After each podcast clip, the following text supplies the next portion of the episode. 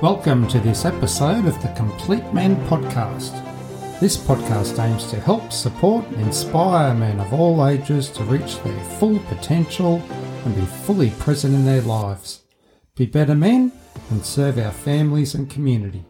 Hello again, it's your host Paul Tonner, and this week we're going to talk about the topic of setting boundaries.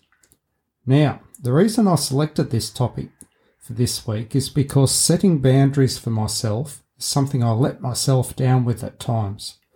Sometimes I fall into the people pleaser trap. Can you relate to this? Setting boundaries defines our identity, and I believe the key to setting your own boundaries all comes down to clear communication. The clearer one can communicate their boundaries, the more likely those boundaries will be respected Setting boundaries are important as it protects our mental, physical, and emotional well-being, and it leads to, leads to healthier relationships at work, at home, and in our social life. So what does it mean when one talks about setting healthy boundaries? Now, great definition, as described by Logan Haley in scienceofthepeople.com is, quote, they are the limits you place around your time emotions, body, and mental health to stay resilient, solid, and content with who you are. These empowering borders protect you from being used, drained of energy, or manipulated by others. And the key uh, word I take away from this statement is energy. Now, I've spoken on previous episodes about batteries and vacuums in regard to different relationships we have. Now, there are the batteries. So these are people we associate with who give us energy, and vacuums, those that drain us of energy. Now, people who are the batteries are the ones we love to associate with, spend time with. They are positive and encourage us. Make us laugh, they listen, and they're empathetic. We go away feeling great. The vacuums, on the other hand, are the ones that put you down, are negative. You may cringe when they phone you, and when you go away from them, you just feel low, drained of energy. So, this is something I've very much installed into my life is that I spend much more time with people who are the batteries and no longer or greatly limit the time I spend with people who are vacuums. I know it can be difficult if you have members of your family who may drain you of energy, and it may not be easy. However, it is a good idea in this case to reconsider how much time and limit the time you spend with them. Ask yourself why you feel drained of energy. Never put someone above yourself and ask yourself, teach people how to treat me. This way, you'll be respected more. Now, by having healthy boundaries in place, one is less prone to becoming stressed and less likely to produce adrenaline and the stress hormone cortisol. Also, less likely to become emotionally and physically fatigued, especially when having to deal with the exhausting behaviour of others. Just like when a security alarm goes off, when a physical boundary is crossed, one needs to rely on their internal alert system and determine when their emotional and psychological boundaries are crossed. Now, in regard to setting boundaries, well, it can be based around aspects such as emotional energy, time, personal space, sexuality, morals and ethics, material possessions, and finances. Now, for a while now, I've put in place the boundary that I don't work on most weekends because that is the time I get to spend with my daughter as a single father. So that time, that time to me is valuable. Now, another boundary that I've set for years, years and years, is exercise. Now, I have to do some sort of exercise every day as I know how vital it is for my physical and mental well being. you know, I have to do my stretching twice a day, or at least, you know, if it, even if it's a busy day, I get to just fit in a 20 minute walk. Now, setting and main, maintaining boundaries is also important because it avoids the feelings of resentment, disappointment, and anger that can be created when limits are pushed. So, an example might be when a housemate asks you if they can have some, some of your milk and they don't leave you enough, and the following morning you don't have enough milk for your cereal and coffee. One may be frustrated and angry by something as simple as this. However, if that person had set boundaries in place beforehand in regard to the milk, it would have been avoided. Now, I believe that when one has their boundaries crossed, well, the responsibility simply comes back to the individual. They only have themselves to blame. So boundaries can take on different forms. They can be rigid. So an example might be where one keeps people at a distance or may avoid close relationships. I can definitely relate to this. They can also be loose or open. So might be getting too involved with other problems, finding it difficult to say no to another's requests.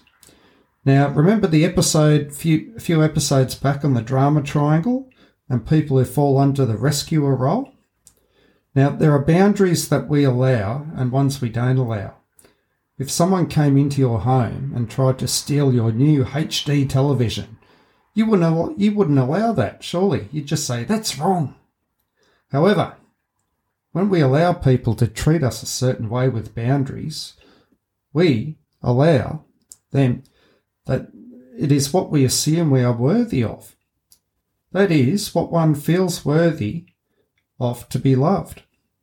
One wants the other's acceptance, and they can feel guilty. So, an example might be when younger friends, when I was younger, friends would want me to go out, and I, oh, I really didn't feel like going out. I didn't like going to nightclubs. I just found it boring. And, however, you know, decide to go out, and when I did go out, I'd feel drained of energy. And I simply went out because I wanted to be liked and accepted. And it was my fault that my boundary was crossed because I agreed for them to cross my boundary. I did not take responsibility to say no. And it just built up feelings of resentment. Now, a person who has healthy boundaries communicates and makes clear their expectations by making it clear what behaviour they accept from others. And they establish what behaviour others can expect from them. So one who has healthy boundaries may share their personal information appropriately and providing not too much information and not too little information. Um, you know, today we especially have to be careful with this. You know, these days in you know, with all the scams that are going on and so we have to be very careful and set boundaries as to what uh, personal information we we provide. And un- a person with healthy boundaries too, they, they understand their personal needs and wants and know how to effectively communicate them. They value others' opinions and accept the boundaries of others when they say no. And they're in control of what they want and what they don't want in life and are safer and happier in their relationships at work, home, and with their partners. They have less conflict in their life now, you may have a mix of boundaries depending on the situation. So, an example is strict boundaries at home. You may have strict boundaries at home and more loose ones at work or with friends. Now, there are diverse types of boundaries, and I'd like you to think of ones which apply to yourself. It's important to consider the following when establishing boundaries for yourself. So, firstly, we have physical boundaries. So that's the deal that does with um, personal space, privacy, displays of affection in public. I know I've, I'm, uh, yeah, I get very uh, uncomfortable when people invade my personal space. There's a limit. uh, there's also the sexual boundaries, so the expectations concerning intimacy and sexual comments, and intellectual boundaries. Intellectual boundaries, so this involves concerning one's thoughts and beliefs. These boundaries, if these boundaries are not respected, when one dismisses another person's thoughts, and beliefs. Now, there's the emotional boundaries as well. So, this involves dealing with one's feelings. Now, they may not, may not feel comfortable sharing their thoughts and feelings about everything, or may prefer to do it over time. Now, this is a common trait with men who tend to bottle up their feelings and thoughts and keep it to themselves. Now, a wonderful thing with the complete men's groups is that it provides a safe and non threatening environment for men to share their thoughts and feelings and not be judged. Over the years, I've seen so many men who, when they first come to a complete men's session, find it difficult to open up. However, it doesn't take them long for them to feel at ease, and I've felt inspired by seeing them grow. All men's boundaries at complete men are well respected at all times, especially, especially emotional boundaries. And confidentiality is another important protocol we all follow. And another type of boundaries are the financial boundaries. So that involves saving money. So, example, not spending money on trendy clothes, not loaning money to a friend. Now, I've learnt to really set healthy boundaries in place regarding finances. Now, some tips on how to set healthy boundaries. So, firstly, reflect on your reasons for your boundaries. So understand why each one is important to and how they will benefit, be of benefit to your emotional health. Explore and understand what is happening to you in your life. Now, the second tip is to start with a few boundaries. Don't do a whole heap at once. Just take things slowly and allow yourself to reflect on whether the boundaries you set are of benefit to you or decide if you need to make a few changes to them. Now, the third tip is setting boundaries early on and being consistent. Now, when I was when I was a teacher, doing this was essential when teaching a rowdy class of teenagers. It was vital that the kids knew what acceptable behaviour was and what wasn't. By setting boundaries in relationships straight away, it makes it a lot easier. Everyone knows where they stand, and there is less risk of someone feeling hurt and one is less confused and frustrated. Now, with relationships, ask these questions. Now, how do I want to feel in a relationship? What do I want in a relationship? So, an example is with uh, you know, your relationship with family, with your work colleagues. How do I want to show up in that relationship? How do I want them to feel in a relationship? And be clear with the other how you want the relationship to be and communicate to the other person how you would like to do it. So, yeah, this is just going back to the uh, the complete men with the protocols and uh, the why the protocols are just so important in complete men, and we read them out at the start of each session, and all men agree to it, and you know we might read it out you know, every single time. And, yeah, but it's just so important to do it. Now, the fourth tip is allowing time for yourself to do, do, do activities you enjoy and caring for yourself. Now, I mentioned earlier how I've set boundaries in place to enjoy activities that are, that are important to me. So these are just, you know, getting a work life balance is just vital for me. And setting this boundary in place may apply if you live with a partner or you have a busy social life with friends or are close with your family. And the fifth tip is setting healthy boundaries on social media. Now, one thing I've set in place is ensuring I do not spend as much time on social media as it distracts me from more important tasks.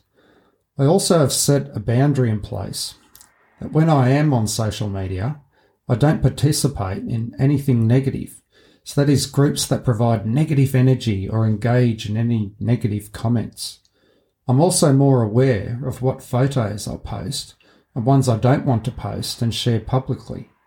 Also, I'm more aware of others who do not like having personal information or photos posted of themselves. Now, the sixth tip is communicate when your boundaries are crossed. Don't get co- confrontational if someone crosses your boundaries.